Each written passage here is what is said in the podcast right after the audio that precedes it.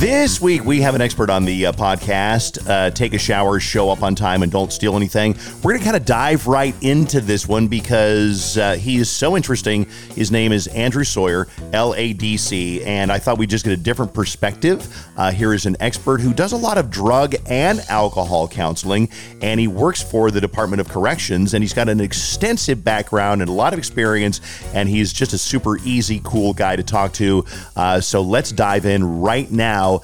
And at the end of his um, conversation, we're going to kind of wrap up with a couple of emails and we're going to wrap up with a couple of other things that he might have covered and uh, links on the website and Facebook, et cetera, et cetera. So I'm excited because Andrew was awesome. Let's dive right in. This week on Take a Shower, show up on time and don't steal anything as the series about drinking continues. Here's Andrew. We are talking with Andrew Sawyer, who is a drug and alcohol counselor and before we get into Andrew's background, Andrew just told me something really interesting before we started rolling recording is you've never had a drink before. That is correct.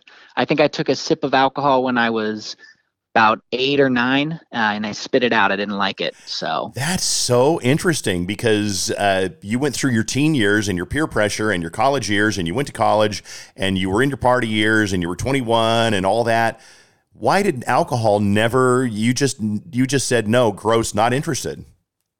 Yeah so when i was younger um, there wasn't much drinking in my house. Nobody in my family is in recovery but my dad didn't drink. Um, and then my mom drank a little bit but there was never alcohol kept in the house so i didn't see a lot of alcohol use growing up. And when i did i was younger and i would see the neighborhood people and i just kind of thought they acted a little goofy okay. when they were drinking. So i just uh, i think my brother also doesn't drink and has only drank maybe twice in his life. So, not growing up where alcohol was a norm in the house really prevented both of us. But when I was younger, I found something called straight edge, which is like a punk rock thing. Uh, and in that movement, people don't drink or do drugs or anything like that. And so, yeah, and also helped that the friends that I had, they they drank and did drugs when I was younger, skateboarding and stuff, but there was no peer pressure. Um, really? They'd offer it. Okay. I, I, yeah, I'd say no, and they'd move on. And yeah, it was just uh, something I never did. I was never interested in it. I find that so interesting because one of the recurring themes on our podcast is people talk about how alcohol is everywhere and the the um, social aspect of alcohol is everywhere. Hey, you go to your neighbors you go to, you know, you're going to have a, a, a little a happy hour with your friends, or you're going out to drinks, or you go to a, a work party and there's cocktails, and and you go to dinner and they bring you bring you the wine list. I mean, alcohol is everywhere, and it's so socially accepted. I admire you, and I'm impressed and a little bit surprised uh, but in a good way that you've never drank before. But as you are now, it's interesting if because you never drink and you have never had a problem with people in your life and your family that drink.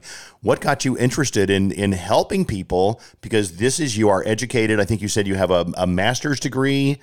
Um, in in in uh, helping people, what inspired you to want to help people? Yeah, so actually, it was when I was younger. Um, I was in college. I got a history degree, uh, my friend was dating a girl who was also straight edge and she was going to school for addiction counseling. I kind of logged that into the back of my mind as that's a really cool thing, you know, because I always wanted to help people get sober. Uh, my mind has kind of changed since then as I learned more about addiction or um, which is commonly known as substance use disorders. so my mind has kind of changed a little bit, but at the time I logged that as cool. I kind of finished college and I didn't have a lot of options. I was working at a shoe store. Uh, I had worked with at a pet hotel for a little bit, and I decided to uh, look into master's programs for addiction counseling, and uh, that's what got me to Minnesota. I went to the Hazelden. Uh, it's now Hazelden Betty Ford Graduate School of Addiction Studies, but at the time uh, we hadn't merged with Betty Ford yet. Wow, that's so impressive. And so let's di- let's dive in and let's get right to some practical knowledge here. So we got a little bit of your background. We're going to cover some of that more in a little bit here because you know, like I said, it, it's it's interesting to talk to people who have the issues, but to talk to somebody who has got a completely different perspective and is an expert on uh, helping people. Let's dive right in.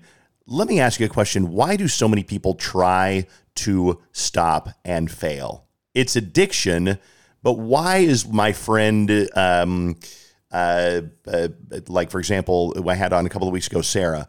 Why is she able to stop? Why is Jess able to stop and other people are not able to stop? Is there a simple answer to that, Andrew? There really isn't. Uh, there's substance use, and we'll talk since we're talking about alcohol, is so multifaceted. Um, you know, mental health can play a role in it, uh, though it's not the only answer. Not everybody who has drinking or drug problems has mental mental health issues. Um, it could be, you know, past trauma. Uh, it could be just really enjoying drinking. Um, I think that a lot of people we find drink because maybe there's like a type of connection, like alcohol makes them feel something maybe they're missing in life with connections. Um, it's hard to hard to really say. I mean, it really comes down to the person and their interaction with with that's, alcohol or drugs. That's a really interesting answer because there are people who say, you know, uh, I mean, I, I admitted that uh, that a few years ago I had something really traumatic happen in my life, and it really helped me get to sleep at night and forget about it for a few hours. It was a, it was a very effective way to feel better. But three hours later, when you sobered up, it was it was worse than it was before. I want to ask you this one because so many people wonder this one, Andrew. How do you know? Again, there might not be one answer. How do you know when you have a problem? You can go from like having a glass of wine three nights a week to having three glasses of wine every night of the week. But how do you know when you have a problem? Yeah. So if we look at alcoholism or what we call in the field substance use disorder, which is referred to as addiction, you have to meet a set of 11 criteria to really qualify as somebody who has a use disorder. Oh, really? Okay. Yeah. Um, and so the main point is looking at a level of dysfunction in your life as a result of the drinking. And the dysfunction can come into multiple categories. So it's um, amount used. Like, are you using more than you intend to? Have you tried to quit and you're having trouble quitting? Um, do you have cravings frequently to use when you're not using? Um, and do you spend a lot of time planning around using or obtaining the use or recovering from the use. That's the first, you know, four four sections there. Okay. Then we get into the psychosocial uh, problems. That's looking at like, are you having job dysfunction? Is your family expressing concern for your use? Um, are you skipping events because you're using? Are you missing out on like holidays and stuff? Are you spending a lot of time picking places to go that you know you can drink. Um, so that's that area. Um, are you falling behind at school? Are you okay. getting kicked out of school? Are you getting reprimanded at work? And then the last area we're looking at is the medical area, uh, or so that's looking at things like has a doctor told you you have a problem with drinking um, and you need to quit? Um, is it increasing your mental health and you continue to do that? Uh, then you look at things like tolerance. Did it take, did you used to get drunk off two drinks? Now it takes four or five. And then lastly, withdrawal. Now, withdrawal doesn't mean that you have a drinking problem. I drink caffeine all the time. If I were to quit drinking caffeine, I would have withdrawal effects. Um, so I recently quit caffeine for 70 days, and the first few days I had headaches. Uh, I was groggy and tired, and then they wore off gradually. I don't consider myself a caffeine uh, addict, to use that term loosely. Okay, sure. So, and then the last one I forgot in there was hazardous. Have you put yourself in dangerous situations? Driving drunk, driving with the kids drunk, um, passing out in unhelpful places if you're drinking, like places you're not familiar with, things like that. I'm going to ask you at the end of this podcast because this is so valuable, and I know a lot of people are going, "Wait, what was number four? What was number seven? If there is a place where I can go to find a link, and I'll put this on our Facebook page because uh, there is a take a shower, show up on time, and don't steal anything Facebook page. I just haven't updated it in a very long time. Is this list available online if I wanted to link it on there? Yeah, absolutely. You could just Google criteria for substance use disorder, um, or it's found in the DSM book, which is the diagnostic manual that we use to diagnose substance use disorders.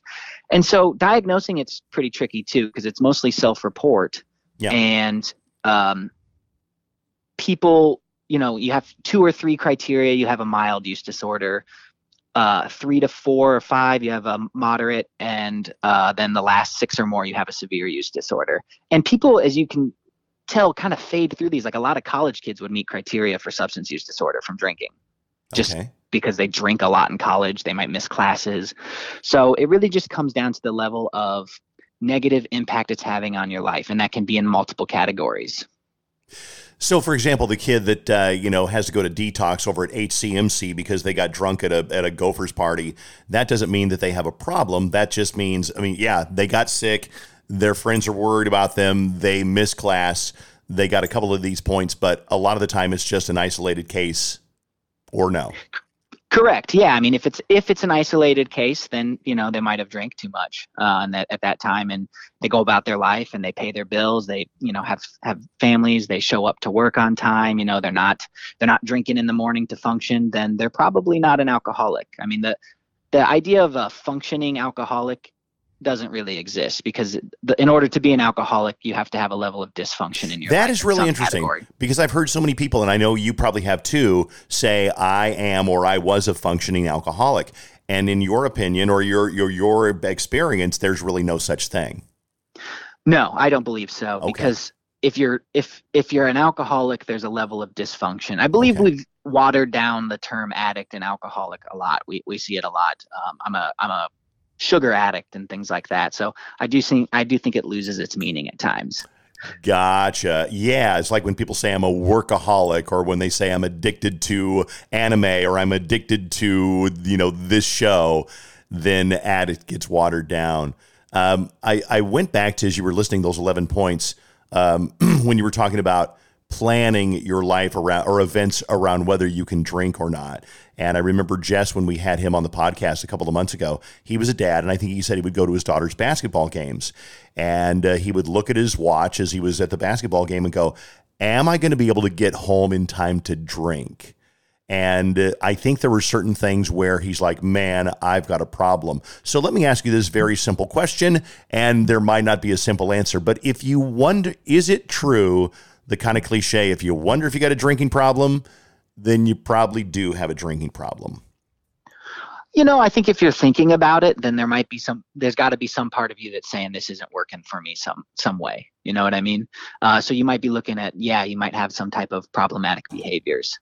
Um, it, it really depends on the person and their relation with it hmm, you know okay, yeah what about if somebody says to you like if i say to my you know my cousin like hey uh, fictional cousin I really think you're drinking too much. So if somebody calls you out on it, that's never a good sign.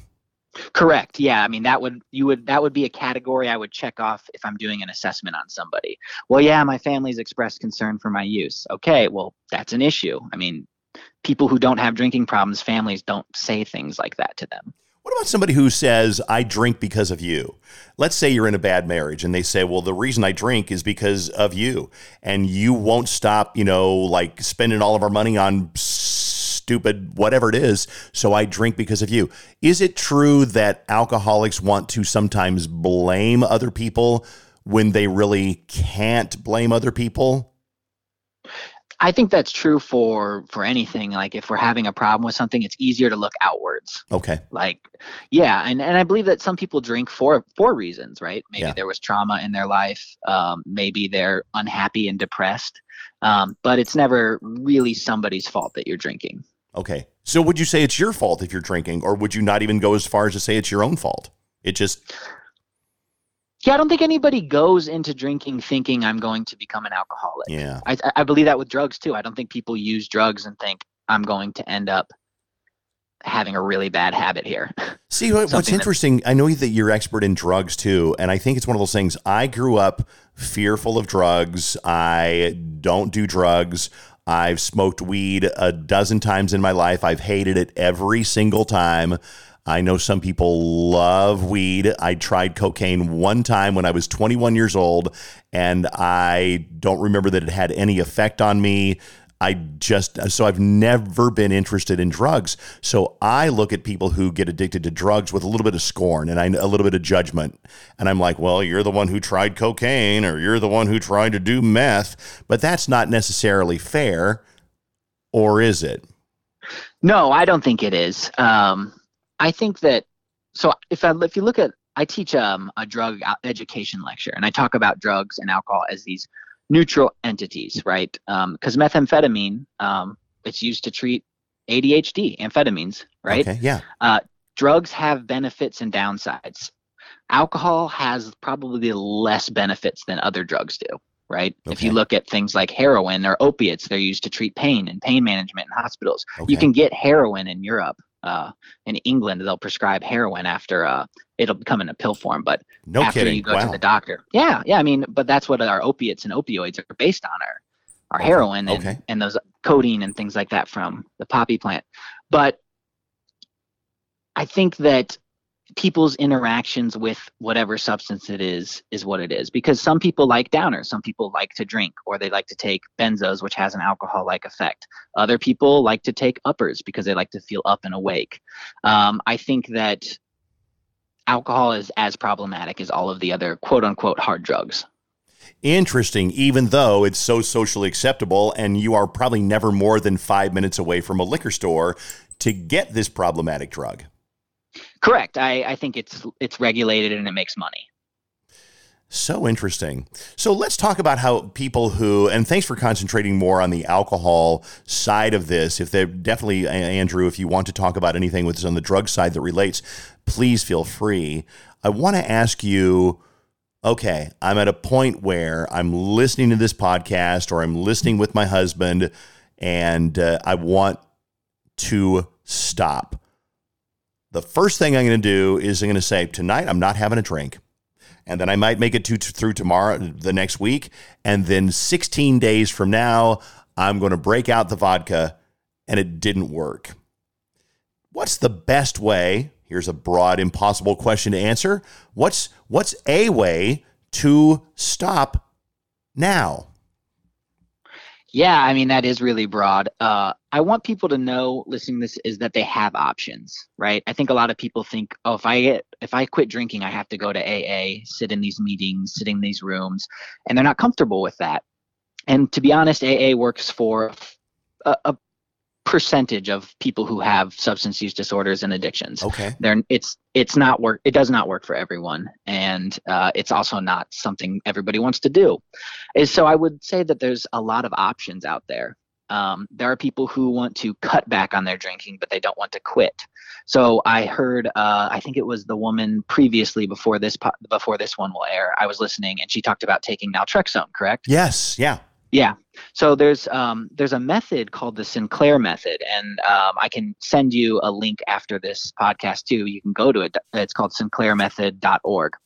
Now this is something they've used in Europe for quite a while, and it people will take naltrexone before they go out to drink, and it will decrease their desire to drink more. Right? Okay. It, okay. It, she talked about it like stopping the buzz.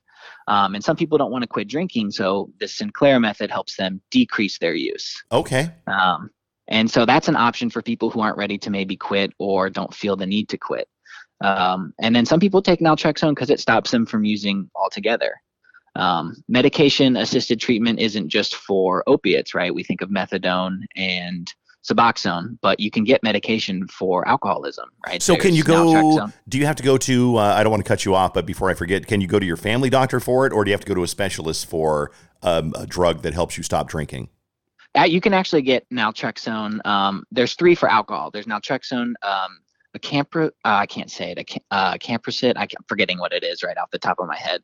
Um, and then there's Antabuse, and Antabuse makes you violently ill if you drink on oh, it. You take boy. the pill, and if you drink, you get very sick. Oh, okay. Um, a campricid um, is you take it three times a day, and then naltrexone you really just take once a day. Or if you're doing that Sinclair method, you take it before you go out to drink have a few drinks and it stops you from excessive drinking. Uh, you can get those from your physicians. Um, it's probably best to work with a specialist in addiction medicine uh, yeah. uh, around that stuff, especially if you feel like you have a problem because they understand it a little bit better.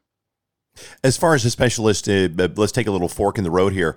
Um, a specialist in addiction medicine or medication or treatment would I just Google somebody online? Do I say addiction treatment or what do I do? Uh, let's say I, I'm I'm going okay. I want to stop drinking. I've tried on my own. I'm not doing very well. I don't want to go to Betty Ford Hazelden because that sounds really serious. Where do I start if I want to go a treatment or medical route? Yeah, I mean, uh, you can certainly actually talk to your doctor about it and they can recommend people you can go online and look for um, psychologists who specialize in um, substance use disorders or who specialize in basically drug focused treatment um, you can you know a lot of people get sober by just going to individual counseling um, and they work with somebody who understands that. Uh, but yeah, you can really Google all of this stuff. Um, you can even go onto psychologytoday.com um, and search for uh, basically like specialize like the type of provider you're looking for in your area you can click all these things addiction trauma focused and then it'll give you a list of people who treat those things Two questions about that. You you you bring up such good points. I always have questions that pop up in my mind. What about if I don't I don't have the money? A lot. I mean, i think the cliche is I can't quit drugs because I make $14 an hour sweeping floors and I don't have the money to go to counseling. How in the world am I ever going to stop? So, you think of somebody who's kind of impoverished and they're addicted, or somebody who might be addicted to alcohol and they also don't have the money. Is that a, a challenge? And is it sometimes covered by insurance or the state? Yeah, it sometimes is. Um, so I work as you know, in a prison. I told you that before. So I hope nobody has to come to treatment there because right, that's yes. what you don't want to be. But um, a lot of like county programs and things like that, they offer like Rule 25 assessments and things like that to where you can get into treatment that are covered by. Uh, sometimes the county will pay for those types of things, and sometimes your insurance will cover a lot of that as well. Um, there's also methods like there's apps on your phone you can use. I don't really know all of the apps anymore, um, but I tried one called Cutback Coach and it basically it, it, it, just kind of urges you and sends you messages every day and it was it was somewhat effective and you know what I, I got to the end of cutback coach or a couple of months into it and i realized that it was for people with a much more serious drinking issue than i had and i don't like to say i have a drinking problem but I've had an issue where it's like, oh God, am I drinking too much? And then I realized it's like, nah, cutback coach is for people who are really struggling. So, but there are other apps that people might try. Absolutely. There's also websites. I met, uh, I knew a person who got sober by going on uh, a Reddit page for quitting drinking. That's that's how they got no sober. No kidding, really. Yeah, they just went to Reddit. They liked checking in with people every day online, and that's that worked for them. They were very successful with that. Is support important, Andrew? It can be, yeah. I mean, I would say many would argue that it's probably the most important aspect. I would say for many it is important. Um, it's hard to get sober when you don't have people in your corner. It is difficult to do it alone, but not impossible. Just more difficult. I think a lot of people use because of like they feel disconnected and lack of connection and uh, having that support is is very helpful. That's why so many people go to AA. It's easy to meet other sober people and people who understand what people are going through. I'll bet. What did I, I wrote down a minute ago? You were talking about um, something that made me think of the word shame is it typical to say like okay hey um, my neighbor down the street she's a great person but every time we get together she always gets drunk and she like you know like peed off the back deck and she slugged my husband or whatever. She won't go in because she's ashamed to go in. Is shame a preventative thing for people to seek treatment? They don't want to admit they have a problem? Is that ever an issue? Absolutely. Uh, shame embarrassment um, which also seems to like kind of increase the cycle of use. Like I feel bad because I have this using problem. I don't want to get help, so I use more. Okay. And so, uh, yeah, it can be really hard to conquer that. Uh, I think if people have supportive people in their quarter, it's certainly a lot easier. Well, speaking of supportive people, let's say uh, that my partner has their we let's say we drink and they drink too much and then they get they get drunk and they spill things and break things and whatever is there anything that I can do to get my partner to get help? Let's say somebody listening knows their partner has a serious problem. Their partner will not admit it. And their partner has promised to stop, and their partner has done everything from, you know, drove the car into the side of the garage to forget to pick the kids up from gymnastics practice to, uh, you know, a, break a lamp, whatever what can somebody in that situation do? Because that I think is a very common thing where your partner or your mom, but let's talk, let's con- concentrate on adult partners where they won't stop drinking. Is there any moves that are effective or ineffective? Yeah, I mean, ineffective moves are obviously like hiding the alcohol, pouring it out. I really wouldn't do that. Uh, I think that just causes a lot of friction in a relationship. Can you help them? Yeah, I think being supportive is a good start. Um, having conversations with them. Um, you know, one thing you'll hear a lot in addiction treatments that I'm not sure I've always agreed with, uh, I've always disagreed with it, is that setting boundaries gets people to stop. You know, consequences get people to stop. Sometimes that is true, but I don't ever think you should set a boundary with somebody because you want them to get sober. You should set that boundary with them because you want the behavior, like the consequences for you to stop. So if your partner's drinking too much, you should never tell them, I'm going to leave you if you don't get sober because you want them to get sober. Um, because if you don't you know that just doesn't seem very healthy. I think it's important that you learn to set boundaries for yourself with a person in a relationship because you want to set those boundaries not because you want them to change. Talk to I me more about that really because because i've known people who've said i left my husband because he wouldn't stop drinking and they did and it, i don't know I, I think that the husband stopped drinking but you, but they did leave and they went into a happier life without an alcoholic drunken husband. But you're saying if you love somebody, leaving them or threatening to leave them is not the way to go. No, I guess maybe I misspoke there. I, I just don't think you should do it because you want them to get sober. You should okay. do that for yourself. Yeah. So you and so you don't do it because you want them to get sober. You do it because you want to get away from their issue. Yeah. Okay. Absolutely. I do think boundaries are, are effective too, but you should only set them because you want th- want to, not because uh, you believe it'll change them. You know, the hope the hope is that they will change with the boundary set. I see. So I in think, other words, I if, think what I've seen a lot. Sorry to cut you off. I think fine. what I've seen a lot is people set boundaries because they want they hope their loved one will change, and then they don't change, and then they don't follow through with that boundary, and then they end up just staying stuck there. Okay, so then and then if the, it's like a it's like a spoiled kid you say, stop teasing the dog, stop teasing the dog, stop teasing the dog. And after a while, they realize there's no consequences. A very simplified version of saying, you quit or I'm going to leave, you quit or I'm going to leave, you quit or I'm gonna, and then nothing happens. Yeah. Okay. That happens a lot.